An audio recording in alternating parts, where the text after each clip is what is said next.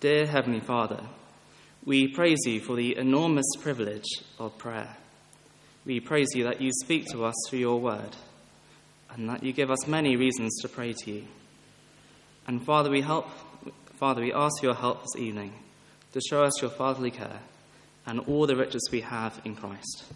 In Jesus' name, Amen.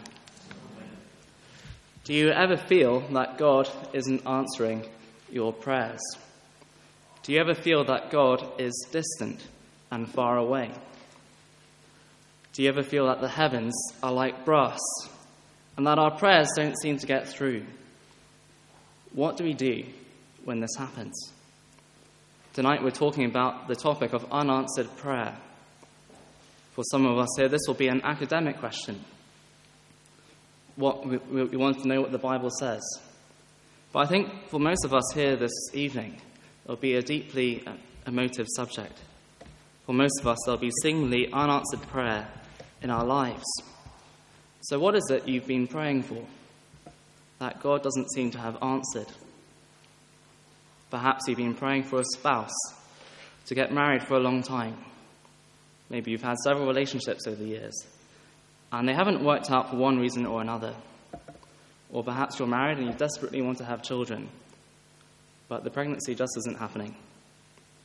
Maybe you've been praying for an illness to be healed, perhaps for yourself or a loved one, and it baffles you that some people are healed and some are not. Perhaps it's your job you've been praying about. Maybe you're unemployed and you're wrestling with the anxiety of not having work. Maybe you're buried under stress and there's friction amongst your colleagues. And your work isn't being acknowledged. And no matter how much you pray, the situation seems to get worse. Or perhaps you've been praying for loved ones, friends, and family to come to know the wonderful good news of the Lord Jesus. But conversations come and go, and despite your efforts, they seem as hard to the gospel as ever. When God doesn't seem to answer our prayers, it can really unsettle us. God can feel distant, and doubts can rise in our minds. Where is God? Is He really there? Is He really caring? And it's easy to become discouraged or discontent in the Christian life. So, what do we do when God doesn't seem to be answering? God isn't silent in His word, and He has lots to say to us this evening, reassuring us that He is the God who answers prayer. He is the God who answers prayer. And we'll look at several passages this evening which are full of truth, which give us reasons to keep going in prayer. We're going to turn first to what the Lord Jesus had to say. As the eternal Son of God, he is the one who teaches us how to pray. So let's first turn to Luke chapter 18, the parable of the persistent widow. That's on 1052. So, firstly, keep praying because God isn't an unjust judge. So, the parable of the persistent widow, chapter 18, verses 1 to 8. Then Jesus told his disciples a parable to show them that they should always pray and not give up. He said, In a certain town there was a judge who neither feared God nor cared about men. And there was a widow who kept coming to him with the plea Grant me justice against my adversary. For some time he refused. So picture the scene. Here is a judge who doesn't care about justice. We're told he doesn't fear God or care about men. So he's an awful man to be a judge, a self centered, power abusing man. He prefers the bribe and giving out justice. But he has a problem. Every day, this poor, vulnerable widow comes banging on his door Grant me justice against my adversary. So imagine what happened in the first days. The judge laughed at her and turned her away as the bride lined his pockets. He tied her up in legal proceedings and thought no more of it. But every day she kept on banging on his door Grant me justice against my adversary. Verse 4 For some time he refused. But finally he said to himself, Even though I don't fear God or care about men, yet because this widow keeps bothering me, I will see that she gets justice. so that she won't eventually wear me out with her coming. So eventually, this unjust judge gives in. He's worn out by the widow's plea. And then verses 6 to 7 are the key to this parable. The Lord said, Listen to what the unjust judge says. And will not God bring about justice for his chosen ones, who cry out to him day and night? Will he keep putting them off? I tell you, he will see that they get justice and quickly. And Jesus' point is this God is not an unjust judge. And the argument goes like this If the unjust judge answers the prayer, how much more will God, the perfect just, judge, answer the prayer? Where this judge is corrupt and unjust, the Lord our God is perfect in justice in every way. No one can twist his arm to do wrong, and no one can bribe him to do what is false. The unjust judge only cares about himself, but our perfectly just God cares deeply about his creatures, especially the poor and the vulnerable. Have a listen to these Psalms uh, in the Old Testament. The Lord is a father to the fatherless. He is a defender of widows, is God in his holy dwelling. Psalm 68. And Psalm 146 says, The Lord watches over the alien and sustains the fatherless and the widow. So if this unjust judge answers when this widow keeps banging on his door, he doesn't care about her at all, how much more will the Lord answer his, her prayer? How much more will the Lord answer when the cries stir his deep, compassionate heart? How much more will he bring about justice for his chosen ones who cry out to him day and night? So that's the first big key truth this evening. God isn't an unjust judge. He is perfect in justice, and he always does what is right. And one day he will restore perfect justice to this world. That's the day we all long for. It's the day we're all crying out for. And when Jesus comes again in his glory, when Jesus comes again in his glory, he'll put all things right. Everyone who's opposed him will be brought low, and everyone who's been oppressed for his name will be honored and raised up. However, if God were only the perfect judge, yes, we would revere him, we would respect him, but he would still seem far and distant. There would be no chance of us knowing him deeply and personally in prayer. But he isn't just the perfect judge, he is our heavenly Father who cares for us deeply. And that's the second reason for us to keep praying. Keep praying because your heavenly Father cares for you.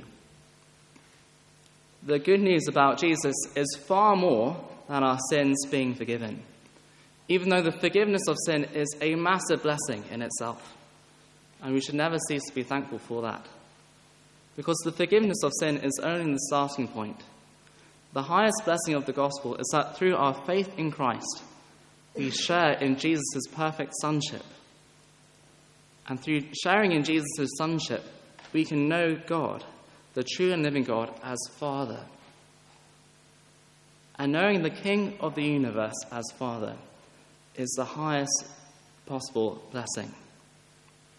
Pile up all the treasures in this world fame, success, wealth, relationships and they're nothing compared to knowing God as Father. Why? Because knowing God as Father is so outrageously undeserved. In our sin, we live lives deep in rebellion towards God. Our rebellion covered our hearts like a deep and dreadful darkness, and we spurned His kindness. We wanted to be God ourselves. We hated and despised Him. And so, so much so that when he, when God incarnate came on the earth, when Jesus came on the earth, humanity hated God so much they murdered him on the cross. The Bible says we were children of wrath, deserving to be cast out of God's love and goodness forever. In our sin, there was nothing lovable in us. Yet, through his enormous and vast love for us, God gave up his perfect Son, Jesus, to die in our place. He endured physical agony and shame And on the cross, as he was hanging there, he drained the cup of God's wrath so that we could be made righteous, so that we could be made eternal sons and daughters in Christ. And that through the wonder of the gospel, we share in his sonship. His radiant righteousness is credited to our account. Our sin is paid for once and for all. And God, through Christ, delights to call us sons and daughters. And Jesus is not ashamed to call us brothers and sisters. Because we share in Christ's sonship, we share in all of his privileges, which, we, which means we can know God as Father. In him, we have access to God as our dad. Say you wanted to speak to the Queen of England, going around for afternoon tea at Buckingham Palace. How long would that take you to arrange such a meeting? How many layers of security would it take to get through? I suppose for many of us here, the vast majority of us, none of us would have such a meeting. We have no access to the Queen. But Christians can approach the King of the universe at any and every time because He's our Father. There is nothing too small in our lives He doesn't care about because He is our Father who lavishes His love upon us. There is nothing too big for Him to handle because He is the creator of the universe with all power at His disposal. And we can come to Him with every burden on our hearts at any time and in any place. And so, do we understand this vast privilege? Do we know what it means to pray to God as Father? The key to prayer is remembering who we are praying to. Every time we pray, we're speaking to the true and living God, the creator of all things, as our dad, one who loves us deeply. And like Jesus, we can know his fatherly care. So turn with me to Matthew chapter 6, which is on page 971.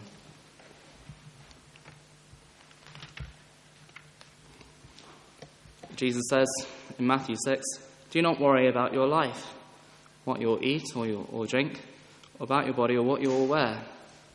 Instead, look at the birds of the air. They do not sow or reap or store away in barns, and yet your heavenly Father feeds them. Are you not much more valuable than they? Just think about what Jesus is saying here. How many birds are there in this world? Millions upon millions. And yet every day, God in His providence feeds every single one. And we're worth far more than tiny sparrows. The tiniest bird cannot fly under God's radar, and neither can we. If God provides for the tiny sparrow, how much more will He provide for His dearly loved children? We only need to look back to see God's faithfulness, His unwavering faithfulness, for all the ways He provides in our lives. Because again and again, God proves his faithfulness.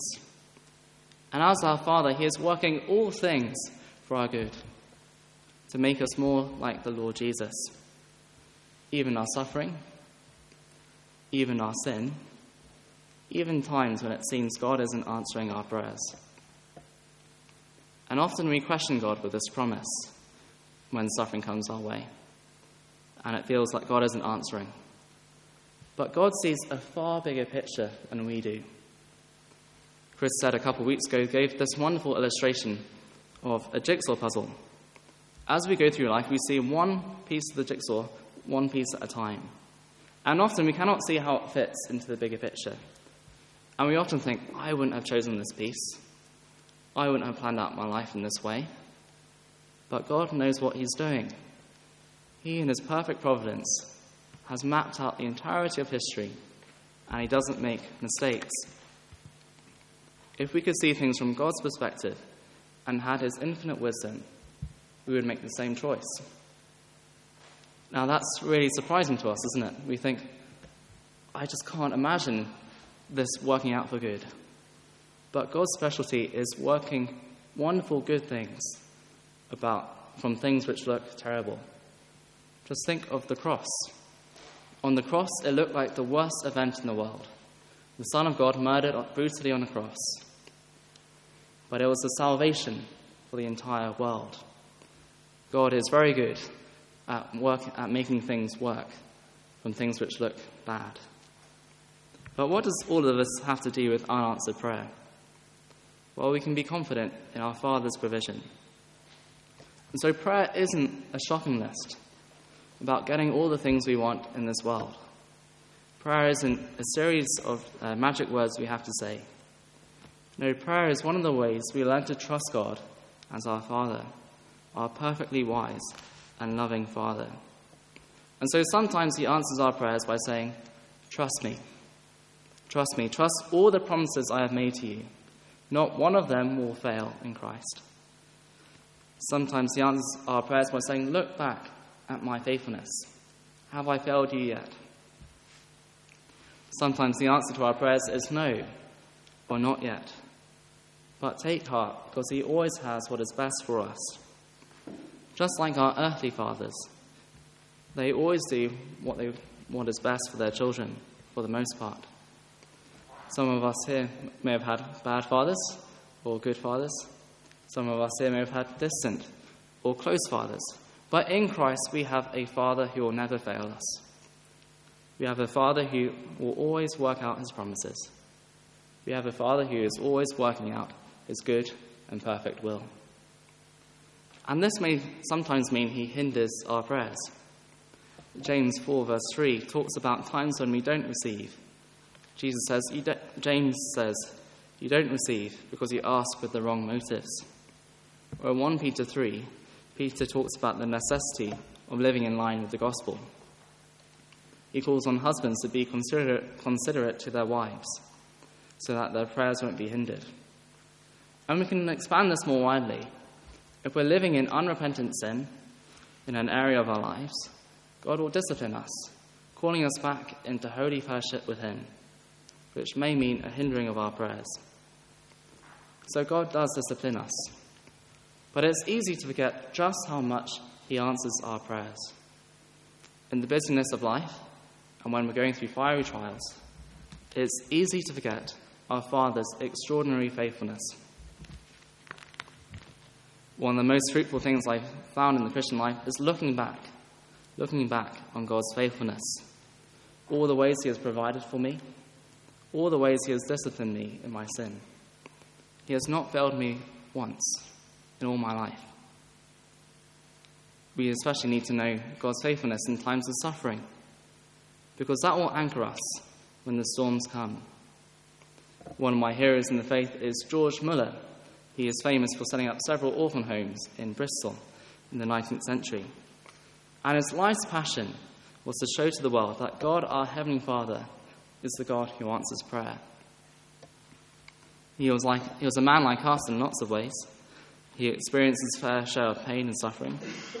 He lost his wife at an early age, but he had a big faith in an enormous God who answers prayer. In his biographies, he recounts thousands of times God provided for the orphans, often through uh, financial giving when there was no money in the bank. Never in 50 years did an orphan in one of his homes go without food or clothing. And George Muller kept a journal of all the times God answered prayer. And in his life, he calculates over 100,000 direct answers to prayer. That's several hundred a year, or thousands a year. And we worship the same Heavenly Father today. Our God is the God who answers prayer. So perhaps this week, take some time to look back on God's faithfulness. Every time God answers prayer, write it down and so you can remember it when things are tough. And this is one of the reasons why I love spending time with the elderly saints. Christians who have been walking with the Lord for decades, because they have a deep knowledge of the faithfulness of God. It was my pleasure last year to visit John Hayworth a few times, our oldest member here at St. John's. He's 95. And I love praying with him, because as I prayed with him, I could hear his love for the Lord. He knew God's faithfulness firsthand after many decades. So we've heard two reasons to keep praying which find their basis in God's character. God isn't an unjust judge. He's our Father who cares for us in every way. But most of us here know these truths, We may know that God is good. We know that He's a loving Father, working sovereignly for our good. But we may still feel discontented. We can look at our lives and we think, I still wouldn't have planned it this way. I wouldn't have done it this way. We can know the truths and yet be discontented. And it can still feel that God isn't answering our prayers. And then we play the comparison game. The danger is we forget what we have in Christ and we look to other people. We see them getting everything they wanted, all their plans working out. And we're thinking, what about me? What about me? But we forget all that we have in Christ. In Ephesians 1, Paul says we have every spiritual blessing in Christ. And that's the, the third reason for us to keep praying. Keep praying because we have every spiritual blessing in Christ. So turn with me to Ephesians chapter 1. That's on page 1173.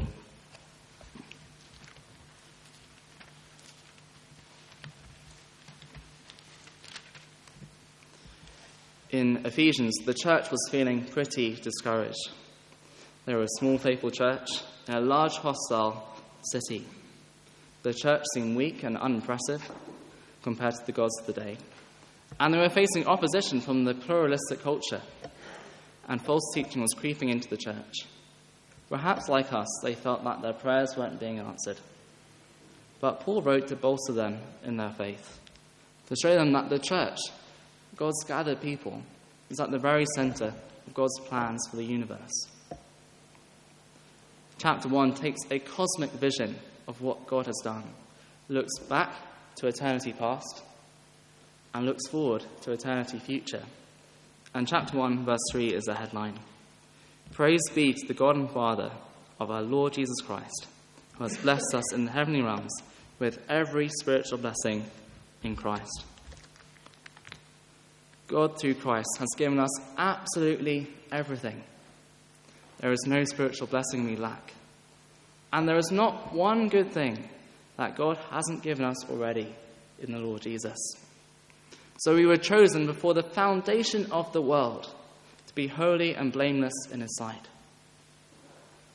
He predestined us to be adopted as His children so that we can know Him as Father. We have been redeemed by the precious blood of Jesus, set free from the slavery of sin. And God has made known to us His immense eternal plan to bring all things under Christ. And we've been sealed with the Holy Spirit, guaranteeing our inheritance, our glorious future home, a home which can never be taken from us, an inheritance which can never perish. There is nothing that God cannot do for us that He hasn't already done for us in Christ. We know this in part now, but in glory we will see the immeasurable riches we have in Christ. It's easy to lose heart when we look at our situations. But remember what you have in Christ. You have everything in Him. Absolutely everything. So, how does this help us to keep praying? Well, we've seen that God isn't an unjust judge, He is perfectly just in every way. And when Jesus comes as the Son of Man in His glory, He will put all things right. All our prayers will be answered. He'll put the world right. He'll restore the world to justice. In this life now, we can rejoice in our Father's unwavering faithfulness, in good times and in hard times. He always knows what is absolutely best for us, and He is always working out His good purposes for us. And so prayer is learning to trust Him as our Father. He is the Father who always answers our prayers, according to His perfect wisdom sometimes saying yes, sometimes saying trust me, sometimes saying no. And when we're feeling discouraged, look at the Lord Jesus. Look at all we have in Him. We could not have anything more we have in Christ. Jesus is absolutely everything, and God has given us Him. We worship the true and living God who answers prayer. So let's pray to Him now.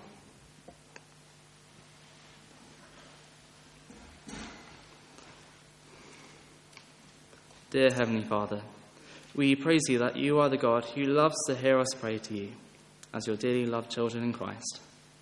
We praise you that you are absolutely good in every way and that you are sovereignly working out your plans for us. We praise you that you have given us absolutely everything in the Lord Jesus.